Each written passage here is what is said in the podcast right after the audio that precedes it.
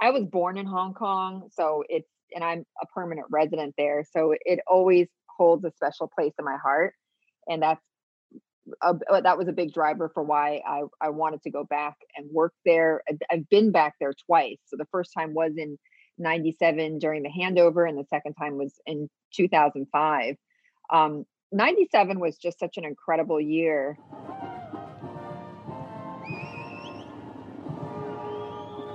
There was a lot of trepidation, but there was also a, an air of excitement about you know what lies ahead. Singular of days began with the most typical of Hong Kong summer weather: heat and the promise of rain. You know, I, I was there on that day when the handover um, took place, and it was just pouring, pouring rain outside. And yet the rain was but a mild distraction, for as the last governor left his residence, the sense of occasion, of emotion, was palpable.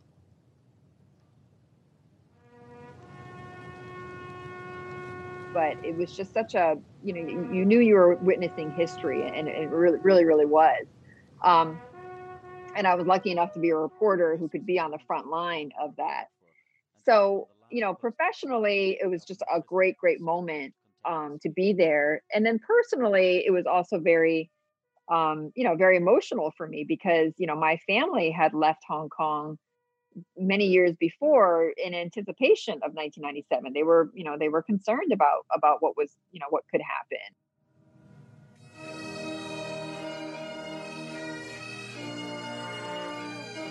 And i think a lot of families were i just think you know whether or not it's good or bad uncertainty just you know causes people to to want to take some action. So you know whether or not the consequences are good or bad in the end. Um, so you know so personally for me it was it was a very emotional time as well um, I'm really, you know, I think I share a lot of people's, you know, same sentiments, which, which is, you know, it's, it's whatever your politics are, you know, it is sad to see, you know, people protesting on the streets and it's sad to see the destruction. It's sad to see the police and the citizens fighting. Um, that's not the Hong Kong I know. And, you know, and, and, and, and it's, it's, it's difficult to see, to predict how it will end. Nelson Mandela had so much compassion for his brothers and sisters. People don't realize it's about the Beatles that they knew they were brilliant. One story in every human being that defines who you are. Do we film on a volcano that's just about to explode? But the reason this mail pack has been astoundingly successful is because there are pictures of rabbits on the envelope. I mean, I think there's something about chaos, right? It either you either you run from it or you run towards it. And for me, there was really this in- instance of wanting to run towards it. Welcome to Great Minds. And our guest today is a dear friend. And Betty, we know each other, it's got to be at least 10 years now. Oh my goodness. Yes. At Matt. least, right? Dating ourselves, but it's got to be more than 10 years. But it's been a, it's been a good 10 years. It has indeed. and uh, Betty Liu is now the executive vice chairman of the New York Stock Exchange. But I'd love to start, Betty, back in 1995 when you were a correspondent working for Dow Jones. And um, take us back to that very first day. You're starting out your career. What comes to mind? wow. I have to really jog my memory now, Matt. Uh, you know, back back in those days, I mean, that was like uh, I, I, actually feel like I'm really going to date myself when I say I think it was back in those days when email just really started. You know? so yeah. That's how far back we're talking about. Millions of Americans own a personal computer. If you're one of them, you can now glimpse the future with nothing more than a modem, a phone line. You know, I, I remember when I was, um, when I started out in print. So I started on newswires, and then I moved over to to, to newspapers. And you know, I'd made a decision early on in my career that I really wanted to move into television. You know, I wanted to become a, a business television journalist. And that was considered so like radical almost. People were telling me that, you know, that there that there it'd be very difficult. It's a whole different skill set. People just don't do that. If you're in newspapers, you stay in newspapers. If you're in television, you need you needed to have started out from college like there's just no no pathway there and you know uh and, and i i didn't listen and i tried and i definitely failed many times before i moved over into television. But but i think even in that time period that i was doing that you know the walls were starting to break down and now you know those distinctions between print and digital and television they're still there but they're it's much more fluid right so it's just all it's people are content creators it's not so much you're a you know you're a television journalist or you're you know and everyone these days you know is almost i think cnn is the one that coined the term citizen journalist i think almost anybody these days with a phone and a you know Twitter account is a citizen journalist. Um, and you know, and I, I, know immediately as I say that, then people are going to start thinking about fake news and you know, and the proliferation of that. Um, and so, so having said all that, I, you know, I'm a diehard journalist at heart, and I, I do think that there is always going to be a place for news organizations. You know, I think information is abundant but I I really believe so firmly in the institution of journalism and that there will always be the need for journalists to and for the craft of journalism to make sure that the public is informed and to make sure the public is well informed. And I know as soon as I say that, you know, the, the, the, there's lots of there's going to be lots of conversations around the divisiveness of journalists and you know the partisan politics and the activism of journalists and, and all and, and i'm not saying none of that exists but i'm saying that the craft of journalism i think is is integral to a democratic society and a functioning society and i think there will always be a place for that so you had a great five year run at the ft what were some of the big stories that you remember covering? You were a very young journalist at that time. The FT gave you a global platform. Do you remember any of the stories in particular that you went deep on? Oh my goodness. I loved working at the Financial Times. That was a really growth period for the FT. I mean, the, you know, the FT is still doing so well, um, and you know they've expanded globally. But at the time that I joined, they were opening up bureaus around the around the country. You know, they had bureau in Houston and San Francisco, and they had asked me to open up their Atlanta bureau. Which now I can tell the story. The Atlanta bureau was really the bedroom in my in my apartment. That was the bureau. So I was like a roving, you know, roving lone reporter um, all around the American South. And I can't tell you, Matt, how amazing that period of time was because I was able to travel all around the South and learn about people and learn about people through business stories. And, you know, not just covering companies like Coca Cola or Home Depot or FedEx, um, you know, all of whom are NYSE listed companies, which I can proudly say now in my capacity. But I really also got a chance to learn a lot about American culture, you know, outside of my own upbringing in Philadelphia and to really learn a lot about just you know how other you know how people not like myself how they think and what their lives are like and that's just like heaven for a journalist right? You can just go and like be enmeshed in people's lives and ask them lots of questions and they'll just divulge all sorts of details about themselves. And and i was actually reminded of my time in the south um, just in the last few days with the passing of john lewis i would come home and ask my mother ask my father why segregation? Why racial discrimination? They would say, that's the way it is. Don't get in the way, don't get in trouble. But Dr. King inspired me to get in the way, to get in trouble. Because I, one of my assignments had been to go back to Selma, Alabama and walk the bridge and meet with people and talk with them like what is the aftermath of the civil rights movement i fell i fell when the posse or whoever it was hit me and it was below my shoulder. And I looked at him like I thought he was crazy. And he said, Run. Then he hit me back of my neck and I was unconscious.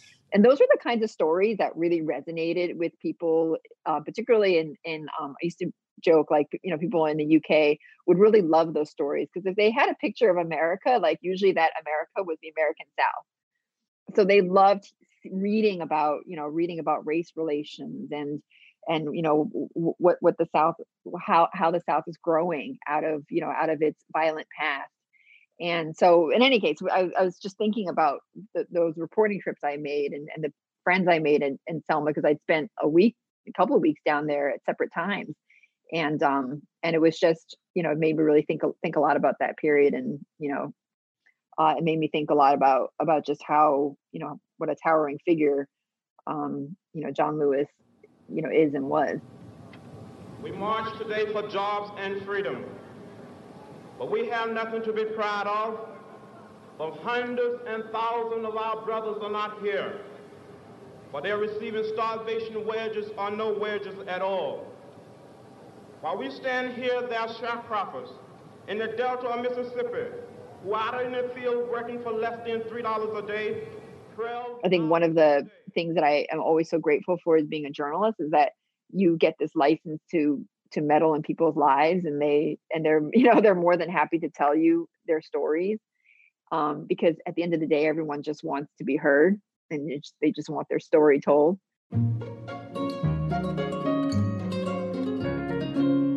You then achieved a goal to get yourself on television going from the ft i think it was the squawk box asia?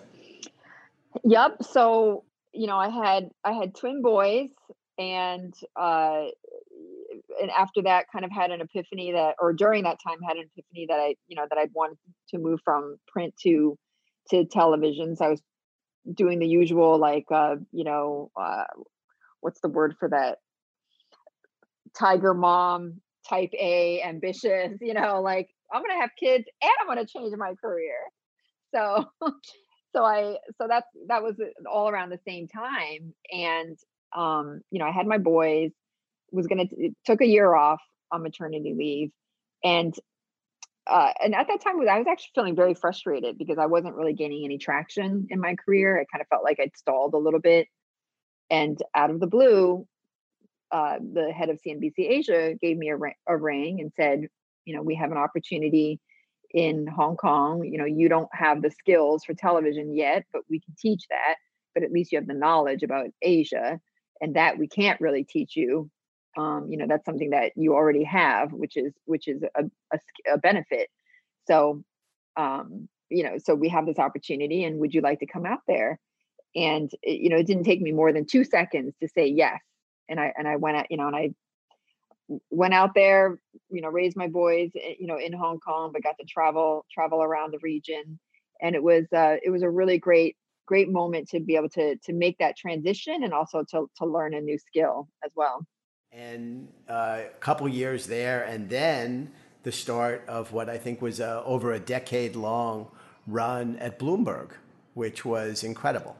Yeah, and I'll tell you a quick story about about my time you know I, I, learned a very like I, i'm always about like micro moments of learning um there was a there was a moment of learning during my transition into television that i often talk about with i often tell this story with um you know with uh, audiences particularly young people and women.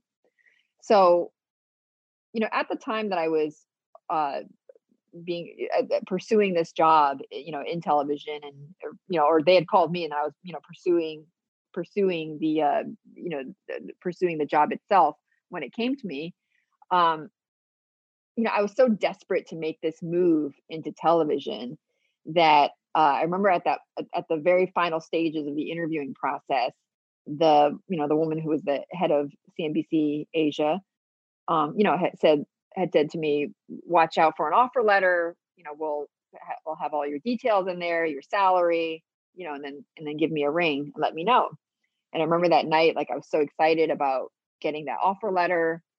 And I opened up the email. And lo and behold, that offer was way lower than what I would have thought.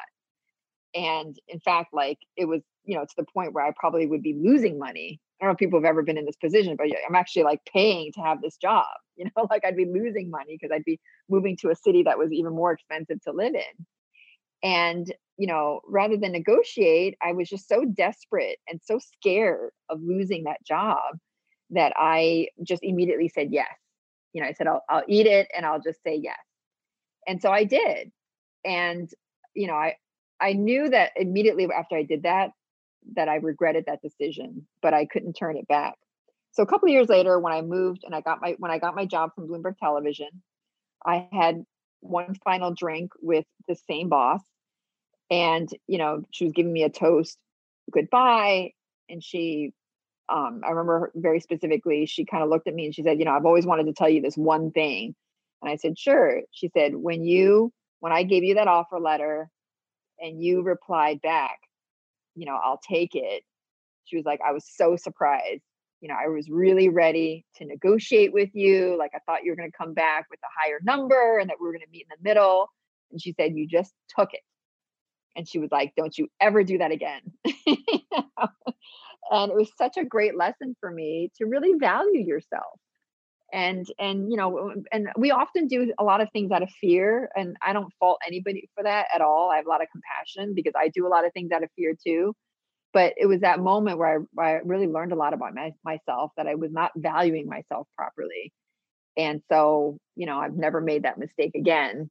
But you know i i see that as a, a really a big moment of a big moment of learning for me and i just tell that story because i hope that others can share uh, others can learn from that as well and hopefully they won't make that same mistake either. Uh, that's a great story. And when i think of you I, I, I always think of you first and foremost as someone who has an incredible entrepreneurial spirit a passion to tell to tell stories that we know and also you know sort of the living manifestation in all the good ways and the right ways of female empowerment. Did you always have that sort of entrepreneurial spirit in you or did that flame grow over time? Yeah that's a great question. Um i actually think that journalists are a lot like entrepreneurs. They are self-starters. They have lots of ideas. They're very creative they have to go out there and sell their stories to their editors and they have to sell the story to the public and they also have to cultivate a really great network. Otherwise they're they're nowhere with their you know with their stories. They're very very enterprising. So i actually think that i've just always had the entrepreneurial spirit. I just went from channeling it in journalism to really channeling it into a business. So i did have that itch. I mean when i graduated in 95 that was right before the height of the dot com boom. And i had friends who were becoming millionaires and you were kept hearing every other day you know some other young 25 year old was becoming the next you know multi millionaire and so at the time i kind of thought to myself that i did want to start a company.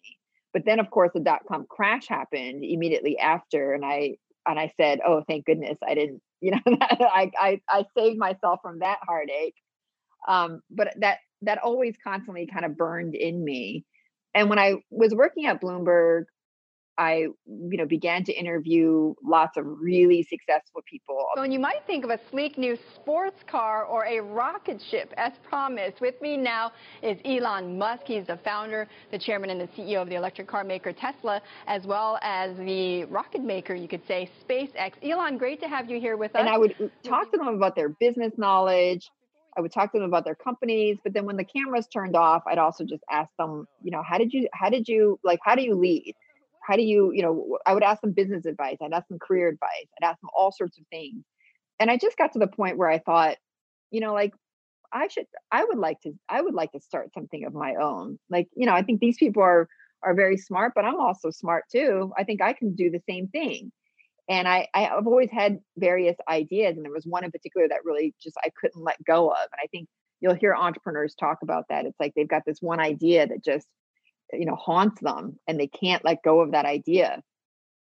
And so that's what i had and i finally decided one day i was going to take the plunge and i uh and i i did. I just i decided i was going to you know i was going to just just do it and literally talk to five of my closest friends who were in business and asked them to help me and we literally at one point you know mapped out what the company was going to be like on a on a literal napkin and then it was you know it was from there I, I started radiate. And you had to it wasn't a long run but it was really you made your mark you know relatively quickly. It was yeah it was literally two years from the time we a little over two years from the time we we start incorporated the company to the time we sold it to um to intercontinental exchange and the new york Stock, you know which is the parent company of the new york stock exchange uh i it's, a lot of people ask me like, what is it like to be an entrepreneur? It's probably one of the most um, humbling experiences ever. I mean, it is like, and uh, you know, other t- people talk about this. I used to share stories about this with others. It's like you're like, oh, I finally get to be a CEO, but you're also like the toilet cleaner, and you're also, you know, right? Like you're also like writing the writing all the social media posts. Like you're a one man band and um and then slowly you build your team and you start to delegate to your team but it is such a lonely and humbling experience and there's nothing worse i don't care what any entrepreneur says there's nothing worse than fundraising like it is so hat in hand going out there and pounding the pavement you get to a point of course where you built such a great company that investors come to you but at the very start you're going out to investors but I learned so much about myself. And the one of the best parts about being an entrepreneur is that the sky's the limit. Like there is a there is a bottom to your company, which is bankruptcy. Like it just won't exist anymore. Like that's your bottom. So that's your downside. But your upside is as far as your mind will go. And that's what I love about building a building a company is that is that it really is, and that's what's also what's scary about it. Because it is really a test of who you are and your mental like your mental state and your your ability to think big. Um, and one other thing i'll say is that one investor taught me this very very important lesson early on which was you know because he asked me this he was like well how big do you want this company to be? And i gave my usual you know sort of like well i think realistically we could be in it uh, and he was just like no no no no no he's like i want you to be a megalomaniac like, I want you to tell me that this company is going to be the next, you know, billionaire, et cetera, et cetera. And I understood why he was saying that. He was saying that because if you're going to survive as an entrepreneur and build a company, you've got to be crazy and you have to think so big because very likely you'll end up halfway there. But if you think as big as possible, you know, you just never know. You may get there. So that's um, that's, why I really love entrepreneurialism. And so tell us a little bit more about Radiate and what ultimately led to the sale uh, inside of two years and led to where you are right now as uh, executive vice chairman of the stock exchange. Ah, yeah. So, so I'm, you know, I'm, I'm one of the things about, you know, you, you, Matt, you talk a lot about brands and personal brands. So, you know, I, I talk a lot about that too. And I think one of my personal brand or one part of my personal brand is just that I have a very, you know, I have a pretty deep network, right? A deep network of C-suite, um, C-suite executives, and you know, I like to, I'd like to think that there's, you know, pretty much anybody that I can, I can get a hold of, and um, and I think that that really came out of my networking as a as a television anchor. You know, the television anchor, you know, you're you're interviewing and speaking with thousands of people a year so one of those people I'd met many, many years ago was Jeff Sprecher. I had actually um, interviewed him or moderated a panel at um, a conference down in Florida, and you know we talked and and and uh, I think we kept in touch a little bit, but but we we just had a conversation. And a couple of years later, so this is now you know going back to 2018, you know he calls me up out of the blue and or emailed me actually and then we talked. And you know he said look like i'm you know looking to enhance our network at the new york stock exchange. Like we want to build out our content platform want to develop our relationships. And you know we've i've been seeing what you've been doing at the company. Like is this something that you'd be interested in? So uh i actually initially thought he wanted to just partner like i just thought like oh this is a partnership because i I've been already on like 20,000 partnership calls with various companies. And so I thought, oh, here's another one.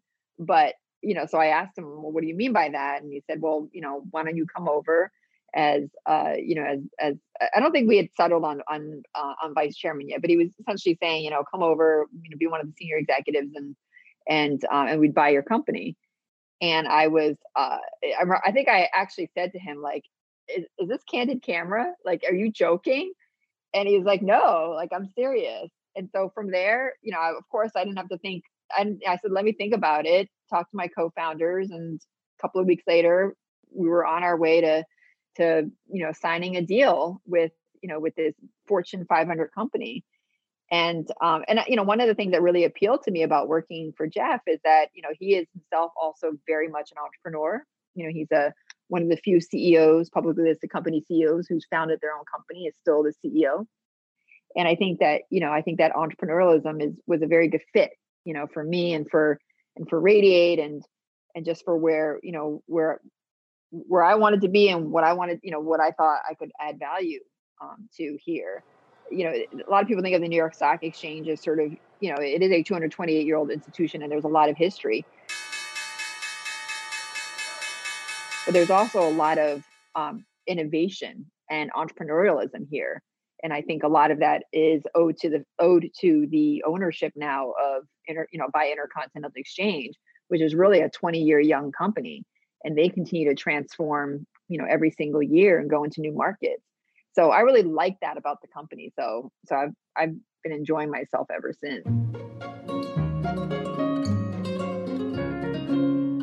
What's it been like the last four or five months? You are in the center of the center of the global economy. You see things read things hear things that few people see read or hear. What has that roller coaster been like for you the last four or five months? Well, it's been like that, I think, for a lot of people. I think we've been lucky being at, you know, at the NYSE where we have access to, you know, 2,300 listed companies that we're able to see, you know, and, and work with them and, and, and understand what they're going through and see some of the trends, um, you know, of, of what, of, of what's happening with these companies. I think everyone I mean, one common theme out of all of this, I think that you probably feel this as well, is, and I'm in the office today, but but I think everyone has been just so stunned at how we've all been able to adapt our businesses and our business models to to work from home. You know, that has been that has been an incredible. This we've all gone through like one huge human experiment, yeah. and and and it's and it's working. You know, we're all we're all working from home and we're all able to still run our businesses. You know, at ICE and NYC, you know, we're we're still able to. It doesn't mean though that there aren't elements where where things just work better when people are in the office. And you know, we opened up our trading floor because you know our stocks trade better. You know, when there's when there's human um, uh, human traders behind that on the floor. So um, and human judgment really so so i think there's there's always going to be elements of that but i think i think just everyone is is kind of rethinking a little bit about you know about the office space and and just also just pretty incredulous that that we've all been able to adapt so quickly so betty both now where you've got you know 2300 of the greatest companies you know in the world on the stock exchange uh, down on wall street you also spent a lot of time interviewing some of the greatest minds, you know, business all over the world has ever produced. What conversations have you had as you reflect, you know, on the last, you know, period of your career that you really enjoyed, you know, a conversation with somebody were particularly inspired or particularly memorable? Well, I always enjoy conversations with people who are pretty unguarded. And, you know, I, I would put, I, there aren't a lot of people like that just because you know when you run public companies it's it's you know it's hard to just be completely you know completely uh open like an open book but I, I, would put a few people in that category. Like I think Warren Buffett's in that category. Here with Warren Buffett and also Courtenay Wolfe of Salida Capital, uh, who was a lucky winner uh, for this lunch, or you bid actually last year, and of course we're having the lunch this year. Uh, Warren, let me start with you. I mean, you do this. Uh, you've done this every year since uh, 2000, right. when the first uh, you know auction mm-hmm. went up for these lunches. What do you tell me? What you get out of these lunches? Oh, I get a lot out of it. I mean, it's it's wonderful to see Glide get the money. I mean, nobody would use it better than Cecil Williams and Glide. Uh, you know, they're all they're sort of all who you think who you think they are, um, and what your impression of them is. And I enjoy I've enjoyed interviewing both of them.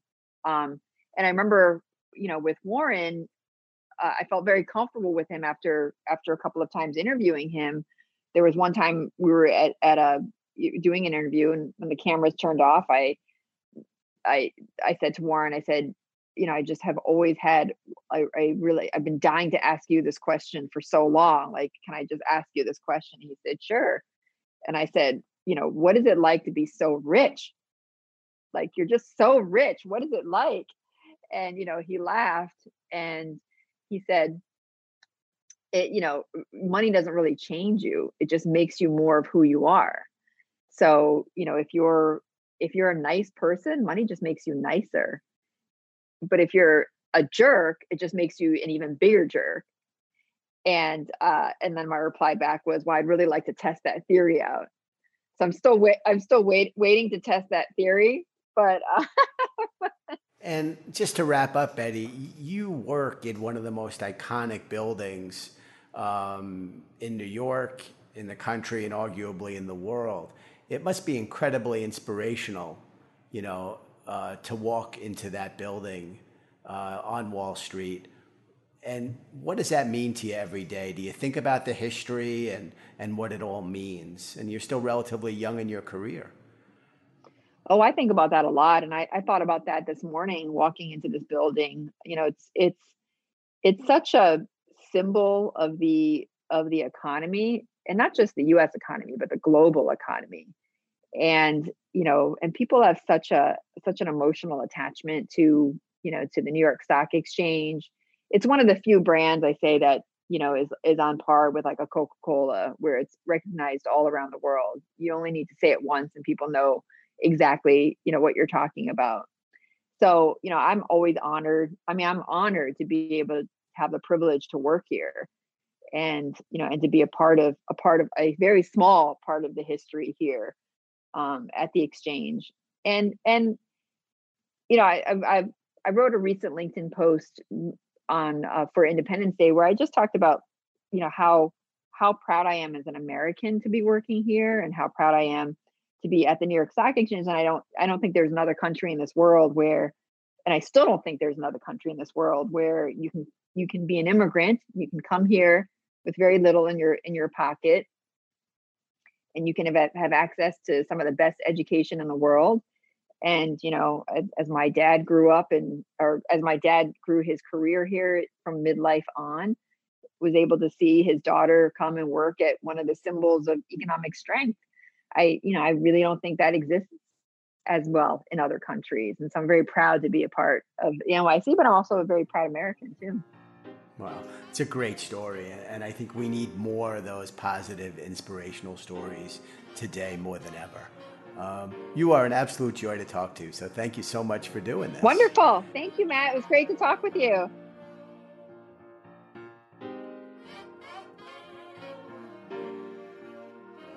Thank you very much for listening.